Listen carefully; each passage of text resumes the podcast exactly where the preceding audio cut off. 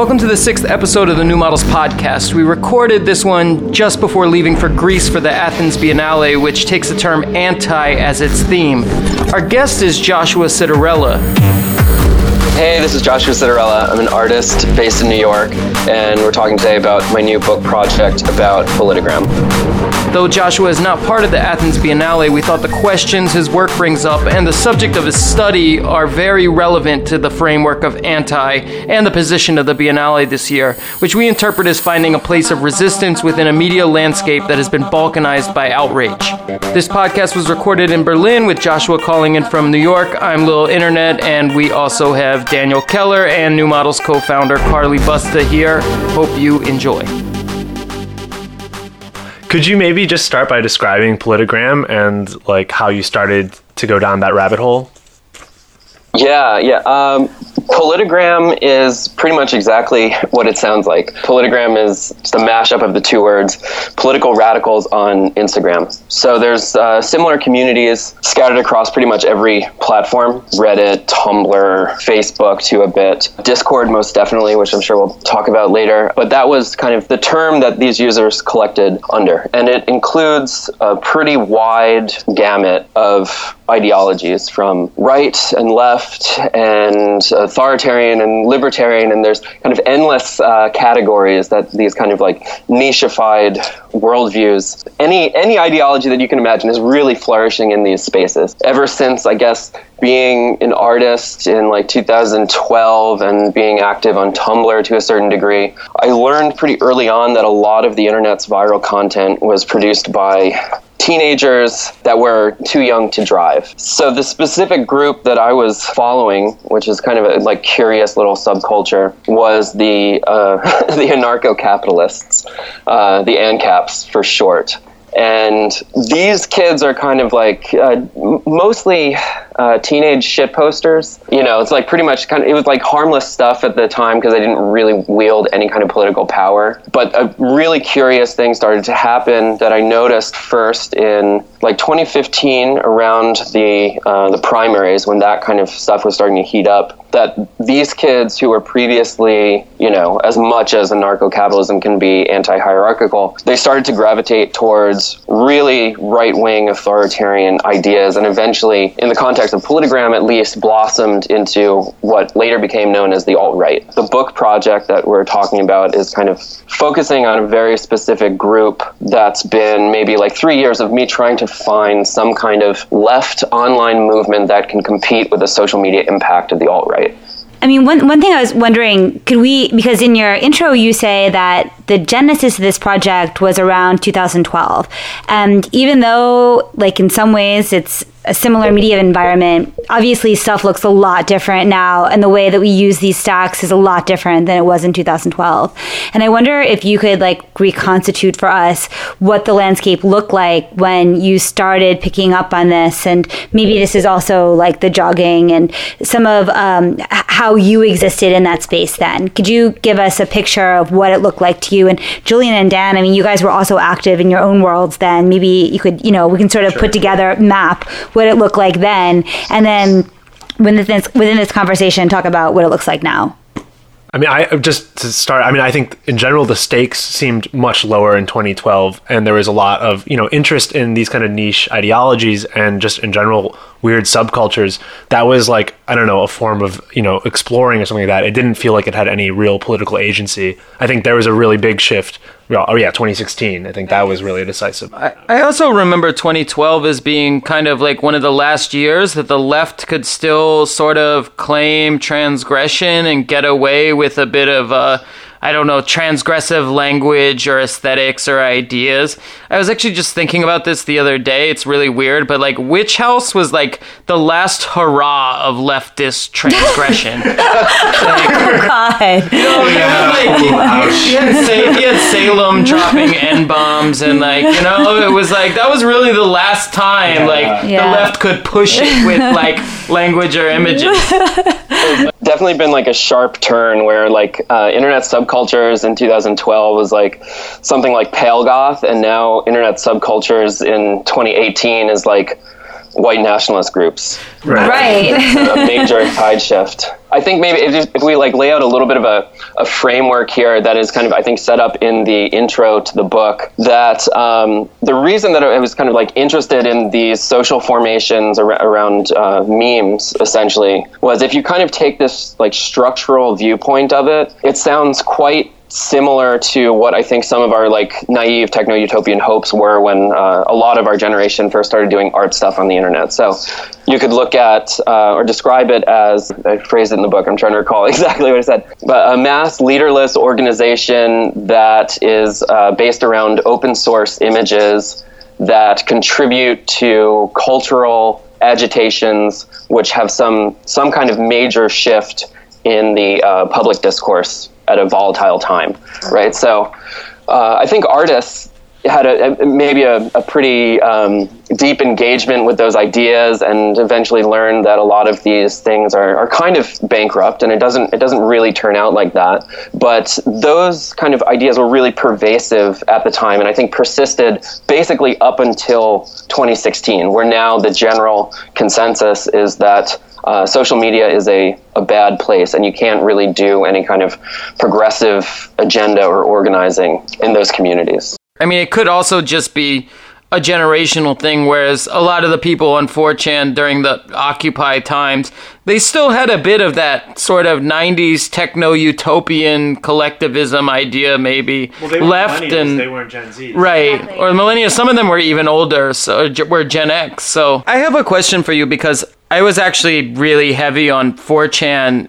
in I guess like 2007 maybe to 2000 right around like the uh, I guess a little bit post occupy years. I mean I, I have some of my own ideas but I wonder if you have any ideas of why kind of 4chan's uh, main ideology switch from well, they the were millennials. To, they weren't Gen Z. You know, right wing yeah. fascism. Yeah, yeah, that's a that's a really good question, right? Because I guess if you had around that time of Occupy uh, said the word anonymous, you're probably going to immediately conjure this idea of people trying to undermine some kind of uh, capitalist structure. I, I guess the um, that TV show, what is it, Mr. Robot, is right. kind of like living out that storyline. I think there, there's two things where it's like there's a major shift in the mainstream media narrative of if social media in general, these online discussion groups are a positive or a negative. So it's kind of um, the prelude is, is things like Occupy Wall Street and uh, maybe Obama's first campaign, uh, also the events of the Arab Spring. The, the shift in the kind of, I guess, seven or eight years now um, to, uh, you can hear a story about social media without hearing the word trolls and foreign interference, and it's been interesting to see how those how those narratives have flipped. I think um, anonymous is maybe uh, something that was more part of the vernacular from a period previous to the, the specific group that I was looking into. Um, if I had to hazard a guess, it would be I don't know events like maybe the uh, the red pill or Elliot Rodger type stuff that um, has, has kind of like festered throughout those years. I mean, previously, I think subcultures were sort of the primary mode of youth a tribal organization. And as subcultures kind of got more niche, more distributed, and less local, I think also. I mean, do you think like this, this sort of these forms of politics that you were uh, exploring? I mean, in a way, for like teenagers, do you think these kind of had replaced like musical subcultures as the new sort of tribal signifiers for teenagers? Uh, I think that uh, you've you've hit on something there for sure. They do share music. They're really more so um, gathered around specifically in terms of Instagram around the the images. Like Instagram is the most uh, you know highest ratio of, of image to text but uh, certainly they're organized around ideology rather than uh, like a specific band or something. There, there's something that, that we should mention. Though I, th- I, think that this kind of like nicheification like has has kind of implicit uh, anti-collectivist narratives to it, right. where people who are part of like something like Witch House that you mentioned before, and then like Pale Goth maybe have some overlap, but they also define themselves by the out group. Right? To have a subculture, you have to like delineate what is and is out, what is inside of it and what is outside of it. So those kind of break apart old left progressive class oriented collectivities most of the accounts are anonymous, right? So, do you have like a kind of a, a sense of the general de- demographics? Uh, is there like a coherent one that you can kind of identify? Um, and also, I mean, the, at least my impression of it is that there aren't they aren't really fighting with each other as much as people do on Twitter, for instance. It's much more about yeah sharing ideas, and it's more fluid in some way. But is that accurate? Yeah, the um, the general age range, I would say, is 12 to 17. And I think that Instagram skews the youngest out of these platforms. It's not the same kind of like Twitter wars where people will kind of like, certainly there are very long comment threads, but at the time that that this book is really focusing on. It's uh, people bantering and kind of like pranking each other, or they would raid each other's servers or organize like to mass report someone's image. I, want to try to draw an analogy to like the early stories of the Edelweiss pirates, where they were like young kids hanging out or like sports clubs, and then they would prank the Hitler Youth by like letting the air out of their tires or like stealing their their sports equipment, and it kind of began as these like mostly kind of like harmless pranks between social groups and then several years later escalated into you know full on street brawls and became an actual resistance group just want to give a shout out to Cale Weissman, who featured new models in Fast Company. If you want to learn more about new models, it's a great place to start. We'll be posting more regularly and have a lot of excellent podcasts lined up in the future, so make sure to set us as your homepage and subscribe wherever you listen to our podcast.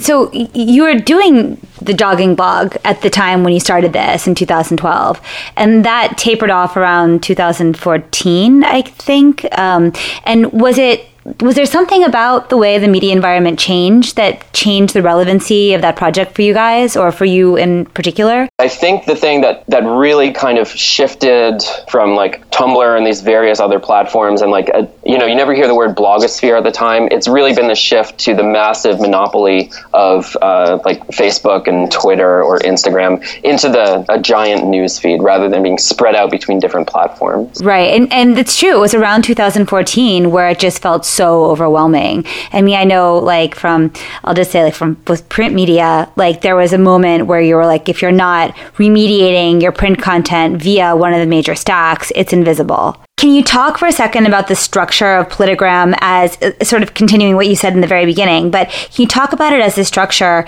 that is not really objectifiable? Like one can only understand what it is by passing through it. It's not like you say, oh, over there is like the club where those people hang out, and you can point it on a map or define it by a style. It's like it's a really amorphous thing. And maybe you can talk about that versus like a Tumblr era collective or I don't know what other other groups are useful for you as examples? I think there's there's a, kind of a millennial way of using the internet, which is building a personal brand and accumulating followers and staking out a position.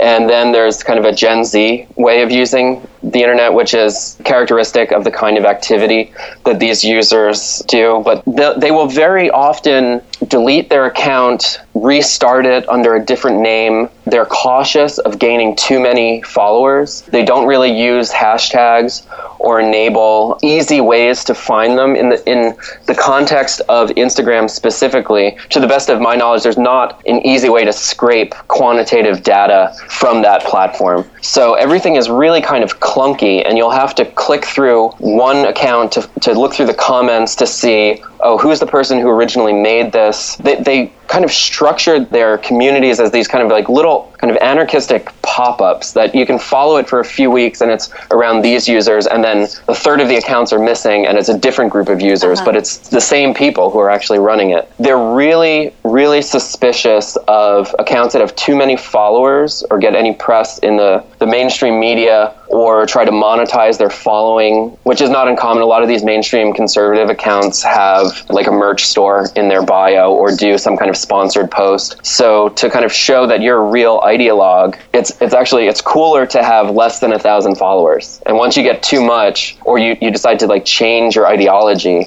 you just delete and start over, which seems totally antithetical to the way that our generation started doing social media which was okay, you're an entrepreneur Right. and you need to get a following so that you can sell your artwork or your your T-shirt or, or something like that. Yeah, it seems like Gen Zs are using social media sort of with this sort of like Gen X authenticity poser uh, dichotomy again, which is like very different than yeah the millennial internet. And so the low numbers, just like to spell it out, is like it is this, it is some play for authenticity. Like I have 800 followers and I'm diehard. Like my small following proves that like I'm not trying to appeal to the masses. Is that where that's coming from, do you think? Or Yeah, it's it's funny too because there's uh, two things, two practices that are kind of at odds with each other. Where up until after the election, these spaces were really kind of just wildly unregulated. Like no one was watching them, and the content they would post was, you know, there was some pretty pretty hard to watch uh, videos and really kind of horrific uh, images and text that were going on, but they were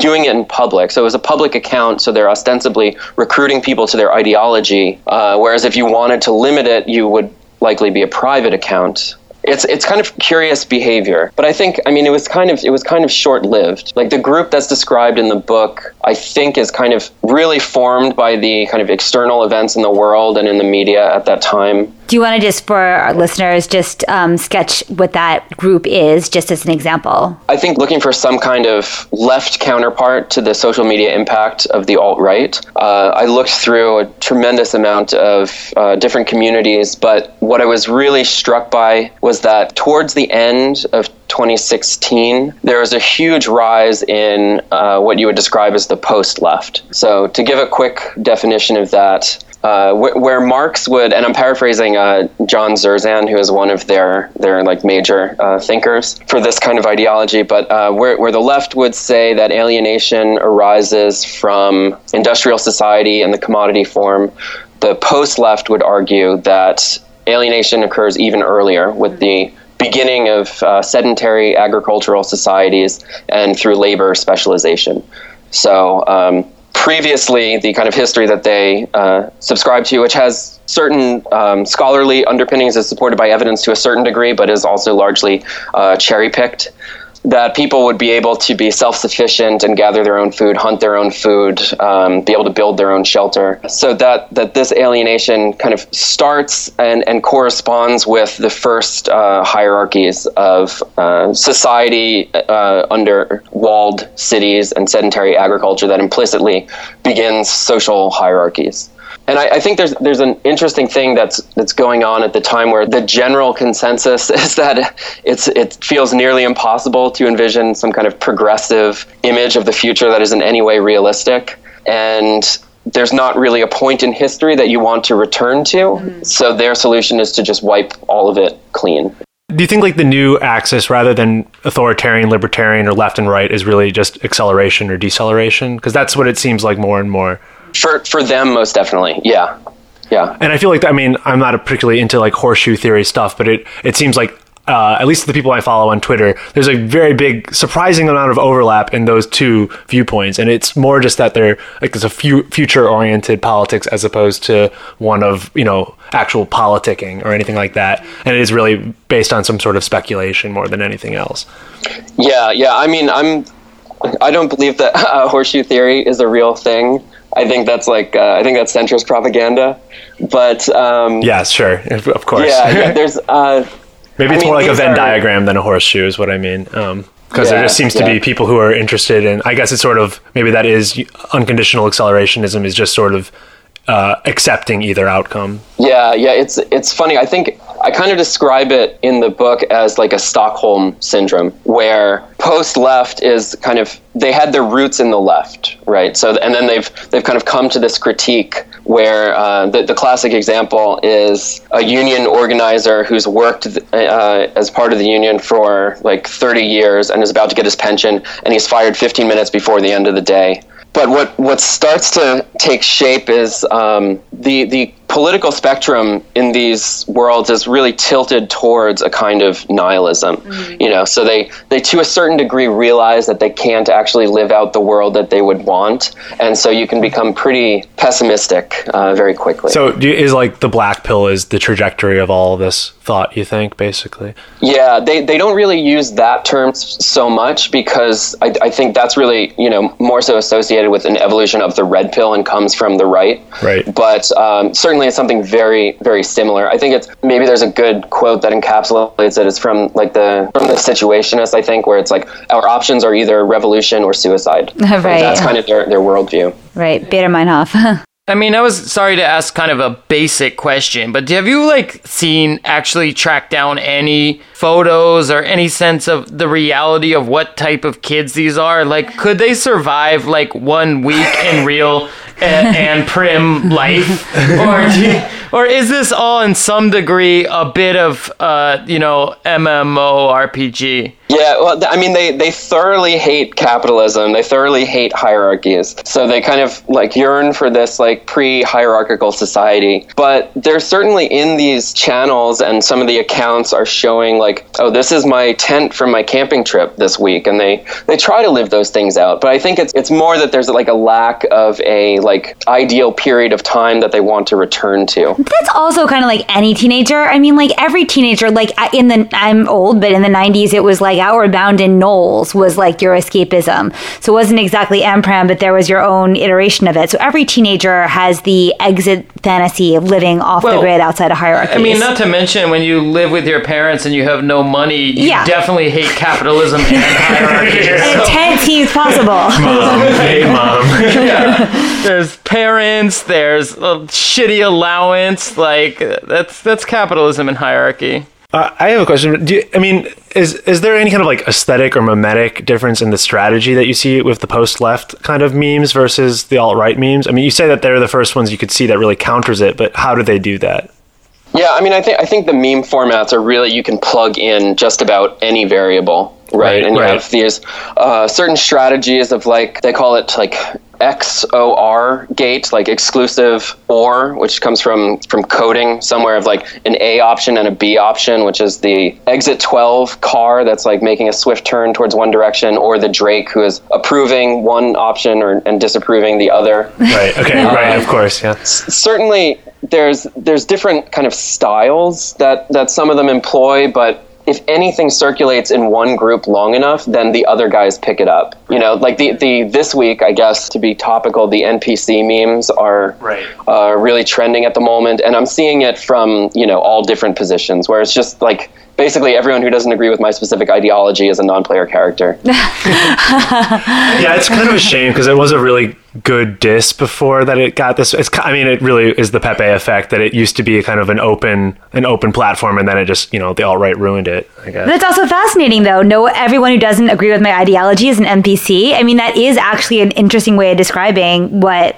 sure. the landscape looks like right now. Sure, I mean, it's one of the problems. The mirror to the Russian yeah. bot, of course, right, it's right. the same. Yeah. Uh, I, I wonder though, because I mean, I guess the alt right also has its own sort of lexicon and, and code words, etc. But it, it, seems like this is though is still like really intellectual, like a, a lot of sort of academic jargon and, and things that are a bit complicated and require uh, quite a bit of of study. Is there like a dumb person version of this for the left though still? Because the thing about the alt right is you don't like you can be a total idiot and get right into it.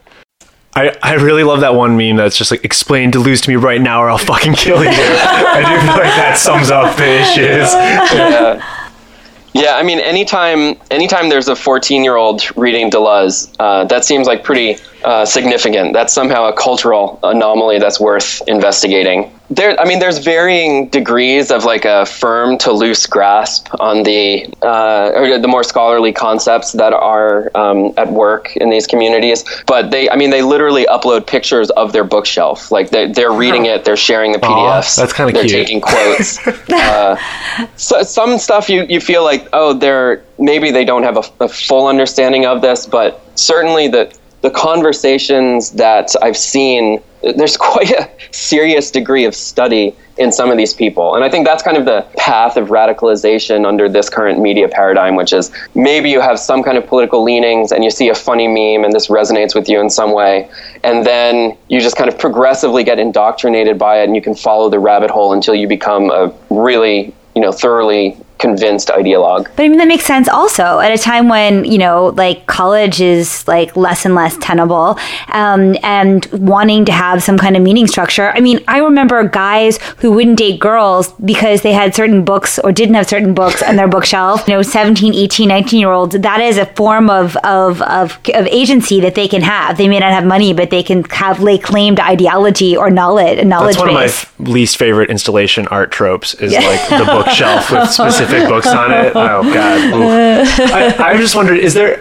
What are your interactions with these kids like? Have you actually talked to them that much? Do they think you're like a creepy old guy? Are they like into you being interested in them? Yeah, well, maybe just to like fill in a few pieces of the story. So essentially, up until basically last week, the rules for the research were to just follow, not like, not comment, just kind of study these spaces and look for trends, right? And then I had been kind of thinking that, you know, for probably about a year now, that I wanted to do some kind of book that summarized the research, because I had kind of learned in my studio visits that, like, no one had really any idea what I was talking about. uh, it's hard, it's hard to, to realize, but I mean, like, my feed is not everyone else's feed, you know, and I just kind of t- took for granted, like, oh, everyone else is seeing teenagers produce this content on the internet, and that's certainly not the case.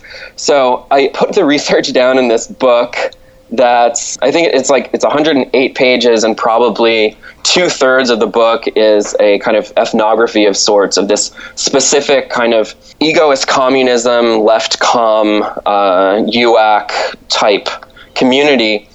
And one of those books was at a bookstore in the East Village, and someone from Politigram went and bought the book, scanned it, and put it on Discord.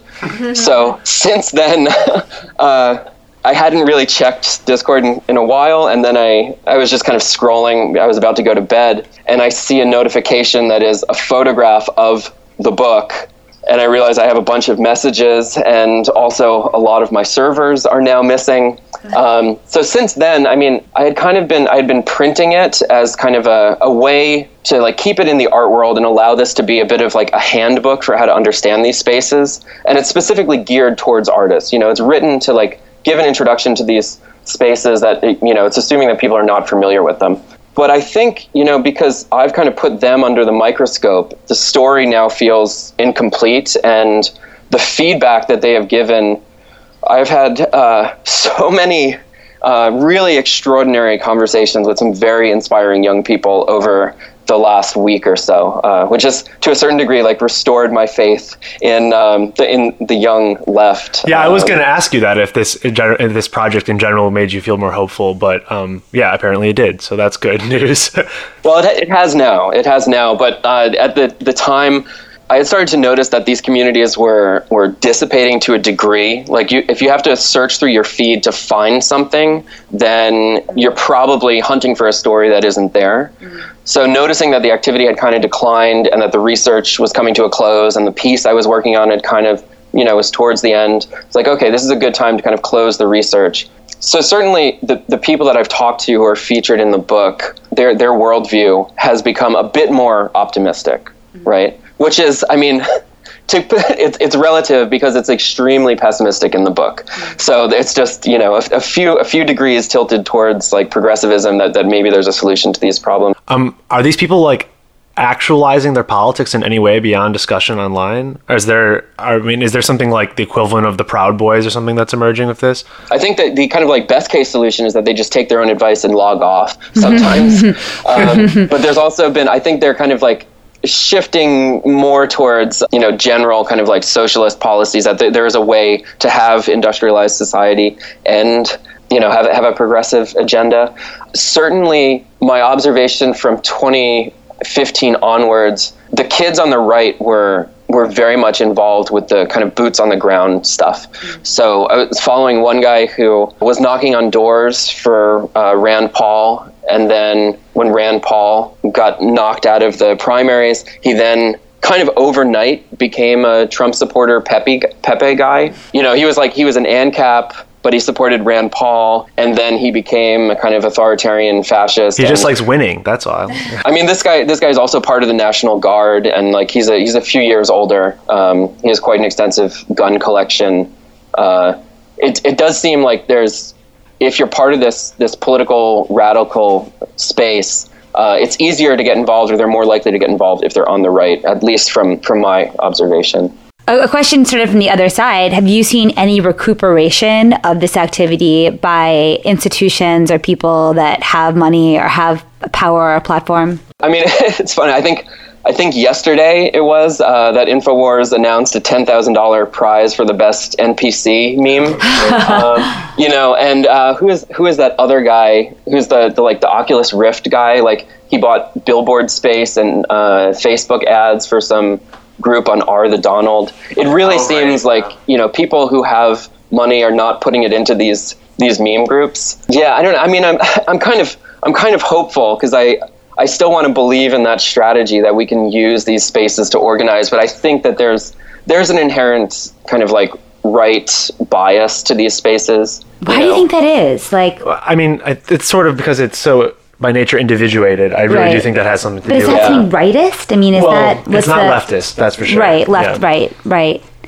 And I think that Yeah, there's it's center right at best. I think that um, with kind of the leftism today, there's because of intersectionality, there is there's not really any room for kind of variation on that idea. Whereas I think it's like hard for people on the left to understand that, but you can be a right wing person and be like really into guns, but hate racism. Yeah. Or you know have you can kind of pick and choose your causes in a way. And I think. Um, so yeah, it's just like more conducive. If, this sort of like hashtag hashtagization of your, Yeah. politics. It's just more fitting to that. Yeah. I mean, in a, in a weird way, is it is it also that the right is actually kind of mastered that sort of I don't know Chantal Mouffe like agonism position instead of antagonism within themselves. Like I don't know, like right spaces actually enjoy the debate and disagreement while still being allies of sorts. Whereas whereas the left, it really is like this like kind of disregard over who what degree of an enemy you are. They still Joan Didion the other a- day. Like, can you like Joan Didion considering the fact that she was not nice to other women or whatever it was? like, yeah. on, I don't know. That was filling up my Twitter feed last week. I mean, I right? guess is that like aga- that sort of um, yeah, that the agonism as opposed to antagonism, like actually the way the more right spaces operated as opposed to like online left spaces. Yeah, I mean, I'm, I'm thinking of uh, certainly a lot of these communities form in, in opposition to something else, right? They have kind of reactionary tendencies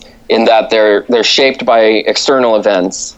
So one of one of the interesting things that I encountered for this group was I found them deploying a lot of the same arguments of kind of like anti-essentialist arguments uh, about race and gender that you'd be familiar with from like a um, idpol Tumblr group, but they they like to leverage these critiques through the lens of a philosopher called Max Stirner, who is um, giving like without giving too much of a, an explanation. Uh, it talks about these things like uh, about hundred years before postmodernism and describes them as uh, quote spooks or uh, phantoms.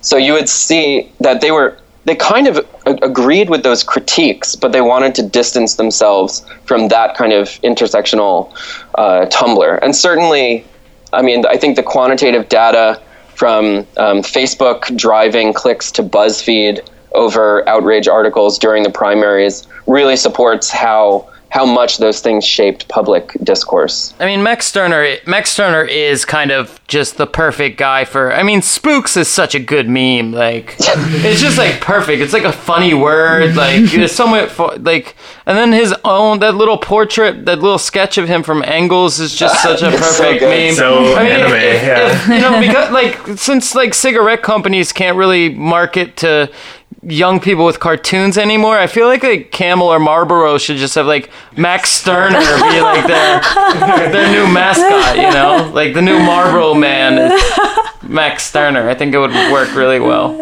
Are there other like people that are sort of like patron saints? Like I'm thinking of like Ted Kaczynski or Nick Land. Are, are there sort of like followings for those specific men?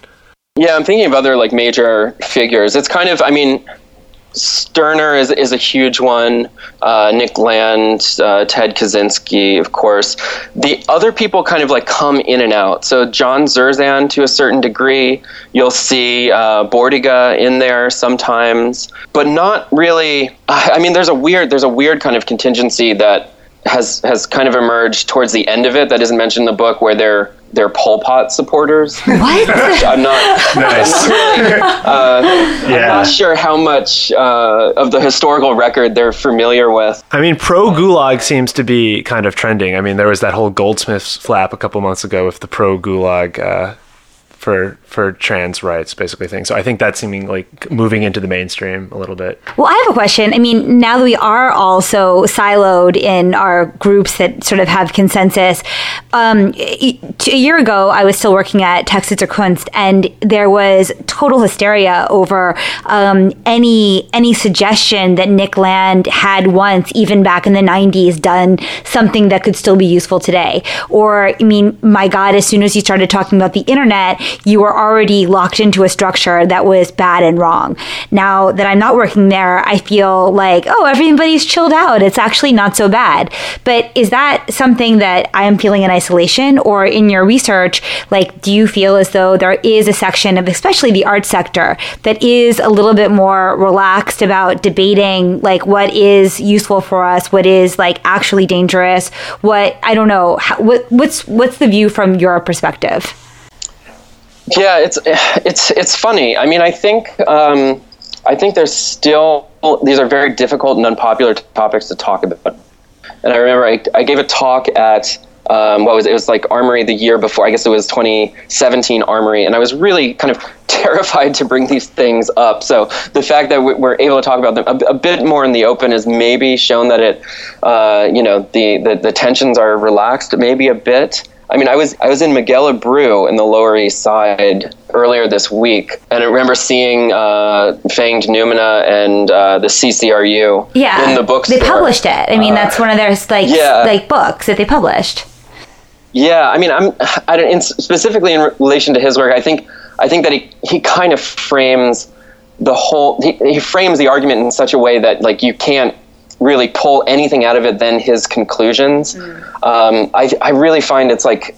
I don't get too much use from it. It feels more like poetry, mm, like it's right. like art writing rather than mm. theory writing. Right. Do you see any like? Are there any like kind of surprising ideas that you think maybe will get more mainstream traction? I mean, I just think about like the writings of Mencius Moldbug and how within. a- I mean, it seems like the most nerdy, far out things when I was first reading it a few years ago, and the fact that like Bannon got into it and there was some sort of direct line into mainstream politics. I just wonder if there. What's the next? What's the next Moldbug that you've identified? Yeah, that's that's it's interesting because I feel like a few years ago, if, if you know you had brought those guys up, uh, people would tell you you're crazy, and then now the the public debate has shifted so that some of the things they were talking about now seem weirdly as if they were relevant and they had some kind of prophetic foresight about these things. I think, I mean, in the in the course of this research, the stuff that has been most intellectually stimulating would be uh, the work of James C. Scott, who is a um, he's a professor in the political science uh, political science department at Yale, and he writes about kind of early agrarian uh, like non-state societies, and kind of takes a really large view of history that uh, essentially like supports the thesis that the dawn of walled city states were built to keep people in rather than keep enemies out, uh, and that at the beginning of uh, agriculture. That this was essentially a form of taxation where they would force people to grow wheat or grow rice because it could be dehydrated, it all ripened at the same time, so the taxman could come around and collect your grain.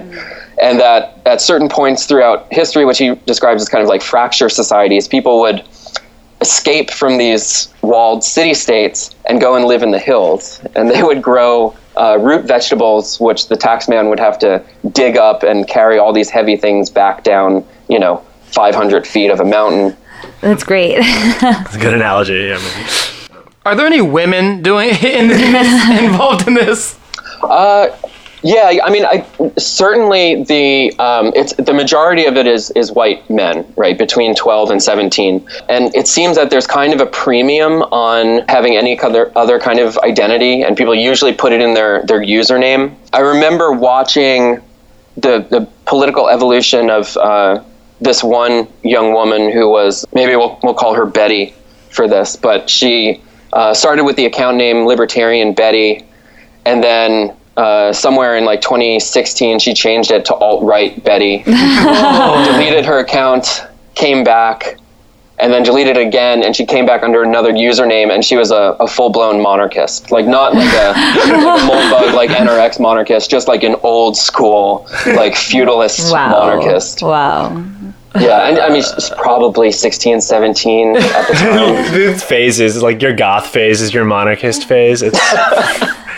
Um, do you have? Are there any like prescriptions that you can that you get from this that you think that actually there are some specific lessons that the left should learn and practices they can adopt? Yeah, yeah. I mean, I think I think the one of the bigger takeaways has been um, seeing the value of pushback. Right, so um, you could you could imagine when these users are more or less out in public, that they're they're kind of debating with people who have different worldviews, and then once they're like no platformed or somehow pushed out of out, out of public, and they go into these like more or less private chat servers, that um, they really marinate and um, become ever more entrenched in their in their worldview. So the things that I've seen that are effective are, I think, mostly happening right now on on YouTube with accounts like uh, Shaun and ContraPoints of um, the importance, I guess, of upvoting things that are well researched and have a counter narrative. Uh, so you'll see something like uh, like like a Stefan Molyneux video where he cites all of these, you know, air quotes factual information, and then the top recommended video is by someone like Shaun, who actually goes through all of his sources and litigiously picks out, well, this is actually the counterpoint to it, and uh, you know he has um, miscited this information and looked over this piece, and just kind of step by step debunks their narrative, so no one can really walk away from it believing that they got good information from the first video. So, on listening back to this point of pushback, I realize how important it is, and we move on in the conversation. But I wanted to address something I'd just been thinking about recently, which is if we could sort of return to a shared idea of common sense. Oftentimes, the reaction to one of these pseudo intellectual right wing framework videos is to dis- decry it as racist or decry it as fascist or, dis- or uh, ad hominem attacks from the left, which ultimately are meaningless to anyone who sort of has an attraction to these kinds of ideas. Whereas these pushback videos, where they're actually debunking point by point in a framework of what ultimately could be considered common sense, that actually is the most effective way to, to refute and, and rebut and uh, invalidate these ideas and the narratives they present, most importantly, and therefore help stop them from gaining traction and power. I, I think it's a much more effective strategy.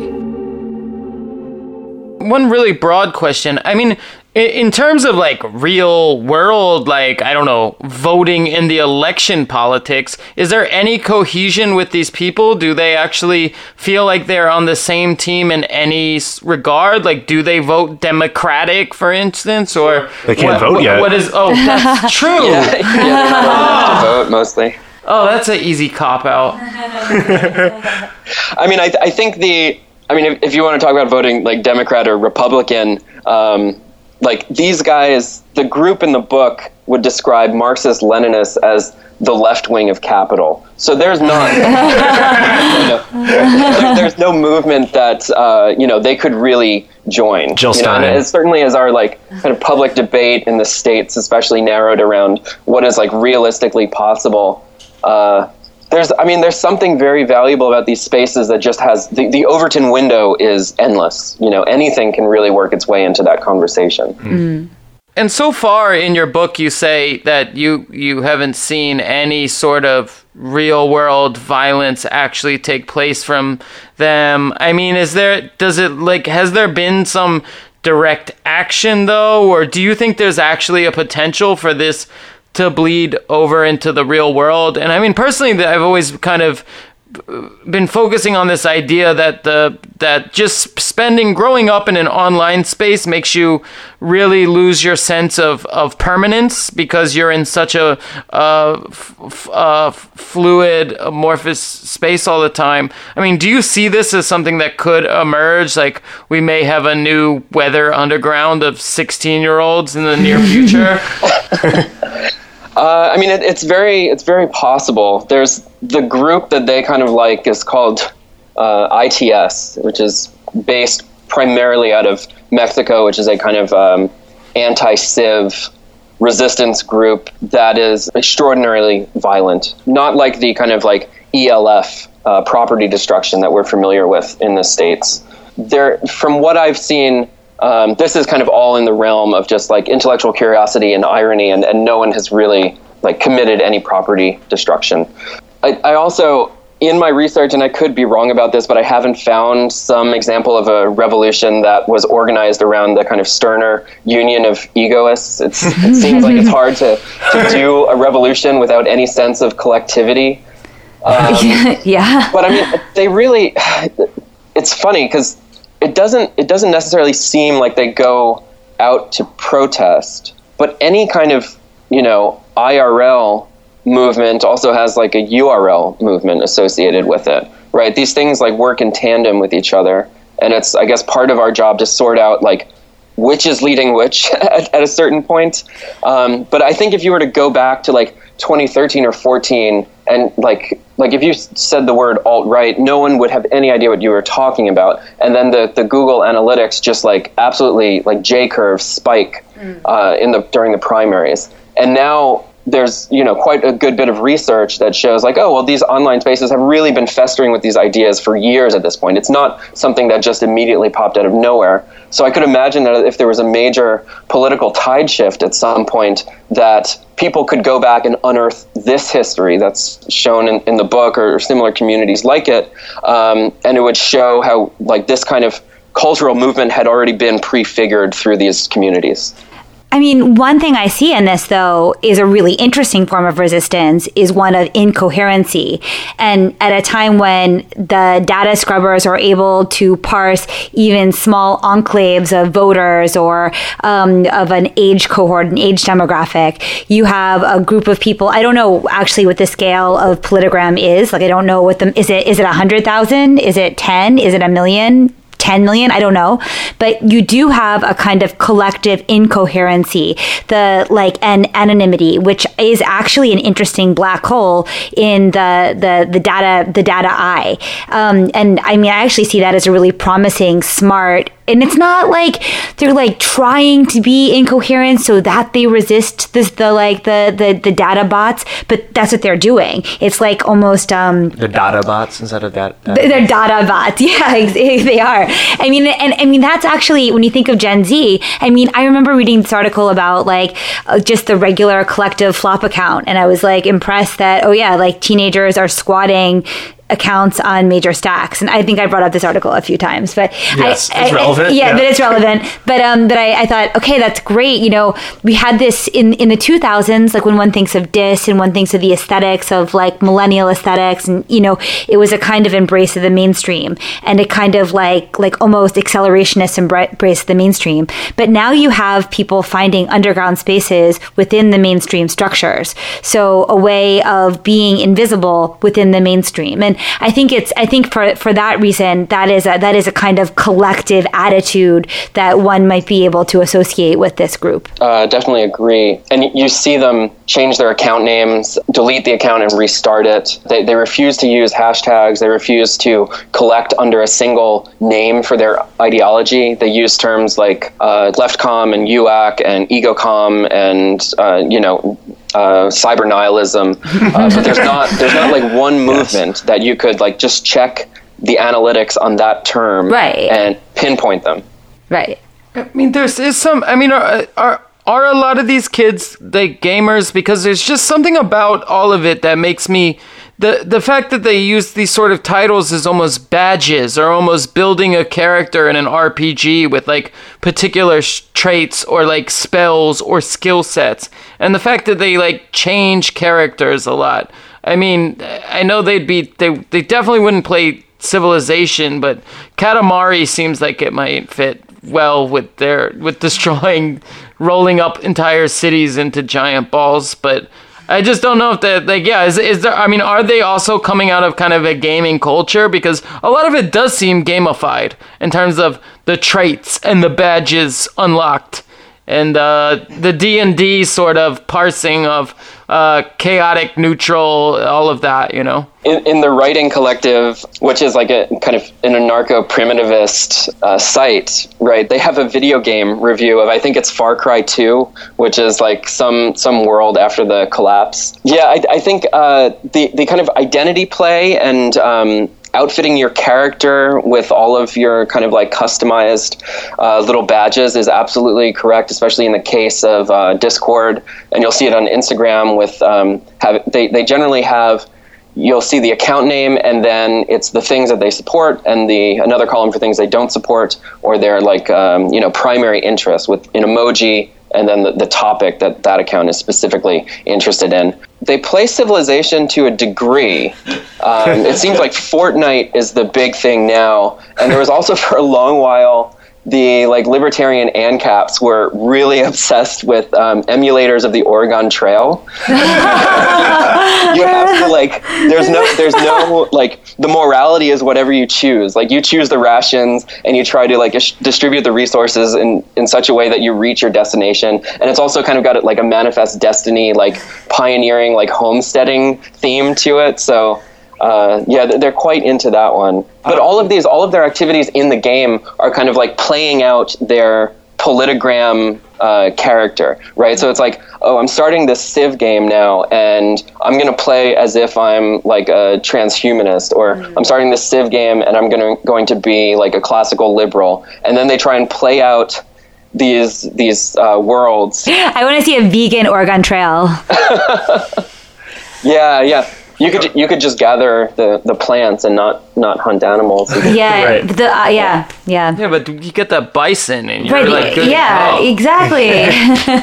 I thought actually because we haven't really talked about uh, your artwork at all, but I was just wondering like how this this image collage how that fits in with your research exactly, and um, what's the deal with that? Yeah, so I guess um, a year ago when I first started to conceive of this book, I wanted to do a little bit of almost like a, a working diary of making the work, uh, showing the research side by side with the work. So the specific pieces that are shown in it are you know large scale tableaus that are life size, kind of fully fleshed out that show an individual in their live space or their workspace and the logistics of the society, and then the like the quite literal social con- uh, contract that is employed in some of these worldviews. So the earlier work was kind of a high res visualization of Ancapistan, and then another one later was uh, transhumania. uh, so, so the current piece that was kind of trying to visualize their, I guess, like a cyber nihilist wor- uh, world would be maybe the best e- example of it,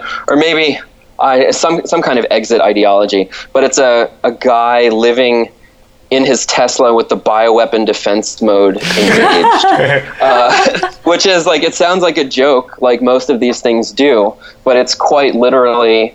Uh, that's been tested, I think, in 2015 by Tesla that you can survive a military grade bioweapon detonating by staying inside of your car. yeah, it's, by, it's a filter made by some military subcontractor. Uh, you know, I mean, Tesla and the, the, Elon Musk character in general is really kind of like um, accelerationist edge lord uh, uh, fuel if there ever was one. I also like how janky it is because like yeah, you might have the biodefense mode, but also like they can't even get the doors, the tolerance on the doors right. I saw this one Tesla that came off the assembly line with like the wrong colored bumper on. Like that does not happen to Toyotas ever. Like the guy bought it and then he noticed that the, it was like a matte black bumper on his shiny black thing and then got it had to return it. So I don't know. I feel like yeah, the reality is always shittier than the uh, yeah. accelerationist promise. I, uh, I, I was outside my building and someone parked a Tesla and they walked past it like a little bit too close and the remote key triggered the front door opening. And their building and it was immediately like shut locked behind them. So there's, there's this like real kind of like moral quandary of you know this guy who's like probably a shitty dude because he owns a tesla. His front door is wide open. It's like do i shut it? Do i leave it open? Uh, I mean, steal everything but, yeah What did you do? I, I, I shut it eventually. Oh. Yeah, but I really did consider like you know he's probably got five of these. You know, let, let some people get, get his uh, his iPod or, or whatever. I- I'm just curious. Uh, the the collages that you're doing, um, are they? Do they have a life in another format? Like, do you install them so that they are like actually like installed room size? You do, right? Yeah, yeah. The new one is, um, I think it's, I think it's like 16 or 18 feet. So it's really like you could enter the space. I think Wow. if if part of our like trouble now is uh, envisioning some kind of some kind of image of the future other than just this like never-ending uh, present, then I, that's I think built into the work a little bit to try and like understand what another world would be like for for better or worse. And so, by doing these, like, do you, are you still thinking of like the gallery white cube as like the the sort of default installation zone, or um, like, I mean, I don't know how far we want to get into this, but I am always curious, like, what is the state of how art is being presented in a time when a lot of our consumption and transmission is happening in a digital space, right? So, especially for an artist like yourself, like, what's your relationship to the trad gallery space right now? The trad galleries. Yeah. Yeah, I mean it- it's it's funny. I think a lot of people at the moment are kind of like renegotiating their relationship to the art world. Um, you know, and certainly a, a lot of this is like uh, s- subtended by like there not being a market for it when there there was a few years ago, and also, you know, I'm speaking from my own experience, but I think this maps onto a lot of people. Just seeing how people have reacted to our moment of political crisis and the establishment figures in the art world just daily expressing the worst, most uninformed opinions. No has kidding. Really Jerry made me wonder, Saltz. like, I what? can't even go there. Oh my god. No, right. And Birnbaum has just left and now works for like a VR private VR museum. Right. So you know, um, yeah. I mean, exactly. It's like the insti- it, It's weird. It's almost like the the the art institutions. It's not even like they put up a form of resistance. They just kind of imploded, or they kind of like jump ship. I mean, there's not even something to resist there. There's just a vacuum, basically. And so yeah. But so these the work you're making is still that's still what you have in mind, like the exhibition venue, museum venue, or does it have a more public life, or how do you like, or how would- when you when you sell it, what's the object form, or are you thinking about that, or is that conversation to you? print. It's a big print, right? But or is it or is it like a file that you print so many times because it's a wall application? I mean, Well, me- the- yeah. It's kind of hard to work your way out of the art world if you are dependent on it for a portion of your income. Right. But the next one would be ostensibly the kind of production time and labor would be paid for by a patron, and we would release it for free online. Oh, cool. That's right. kind of a strategy that I like for it. But you know, you still want, kind of want a place for contemplation. So, despite all of those problems of the, the trad gallery, um, you know, you want you, you want to allow people access to it in some way that's more than just their computer monitor, maybe. I think that's a very good and simple um, piece of evidence for why the gallery ultimately is not going to go away completely. Sure. I guess one of your, uh, I think it was Swim, was kind of based around a flooded New York. Um, I mean, which is like a very, like, very likely thing that will exist sometime in the future. Um, but are there like, I mean, have you found like these sort of like specific flooded New York sort of like prepper, like dystopian logistics communities on planning how, what they're going to do in flooded New York? I don't know if I've seen it um, in reference to New York specifically. I mean, for the piece, it was, I guess, assuming that like every, everything would be kind of privatized and the EPA would be disbanded, we'd get runaway climate change. Um, but it was also kind of a little bit of a gag of the kind of ANCAP question of who's going to build the roads. So once you can just get around by canoe, you don't need the roads anymore. and it seemed like a really fitting solution. Sea logic. I mean, Right. okay. Yeah, yeah. Float with climate change. That's the idea. Fish in your stairwell. There is a group called Exactly. Woodbine in New York that is specifically addressing this question about Oh. resilience in a time of a flooded New York. There you go. There you go. You but they're the not, I don't think they're so digitally oriented. So. I wonder if you'll be able to eat more than one portion of eel per month in the East River if you're over 14 and not pregnant. Have you ever seen those signs? because of the mercury or what? Well, they just have Whatever, these signs yeah. like on the like on the I don't know. I know in Williamsburg in that park like North Six or something. There's like a pier and it's like warning. Like, do not eat more than one portion of eel per month from the East River. and it, e- eating eel is not recommended for those under 15 or women who are pregnant or able to get pregnant. Able to- oh, so there's like regular. So you men. can eat Eels are for men. Yeah, you can eat fish, especially eels. I think from the East River, but they they have like an official quota for how many. Just the thought of an eel in the East River is like enough to make me never want to eat eel again. That- that- I'm surprised Oh. like a sushi restaurant hasn't started that as a thing though. Yeah. Like East River River, to- river to table. East River sushi, river to table. oh, super fun to table. Oh. Super fun to table. Super fun. to table is very good. yeah. Michelin star. That's all I had. All right. Okay, cool. Do you want to actually just say the name of your book and where we can buy it? Yeah, I mean, the kind of like working or unofficial title for it, you know, they didn't really collect under a title, so I, I, wasn't sure what to name it. Um, we've been going by Politigram and the Post Left, and for the time being, I don't think that I'm going to sell any more books. I'm going to release a free PDF version of it in a few months from now. Uh, that includes my conversations with them, some of their feedback on the book. Um, you know, and I think if you know if they've already got it in their hands, there's no reason to quarantine it to the art world. Yeah, totally. Fair enough. Yeah. Big thank you to Joshua Citarella for joining us today from New York. I'm Lil Internet, joined by Dan Keller and New Models co-founder Carly Busta. We polled our Twitter base, and you all said that merch is your favorite way to support us. So we'll have some new merch coming soon. Hope you enjoyed the first episode of our Athens Anti Biennale content. Stay tuned for much, much more.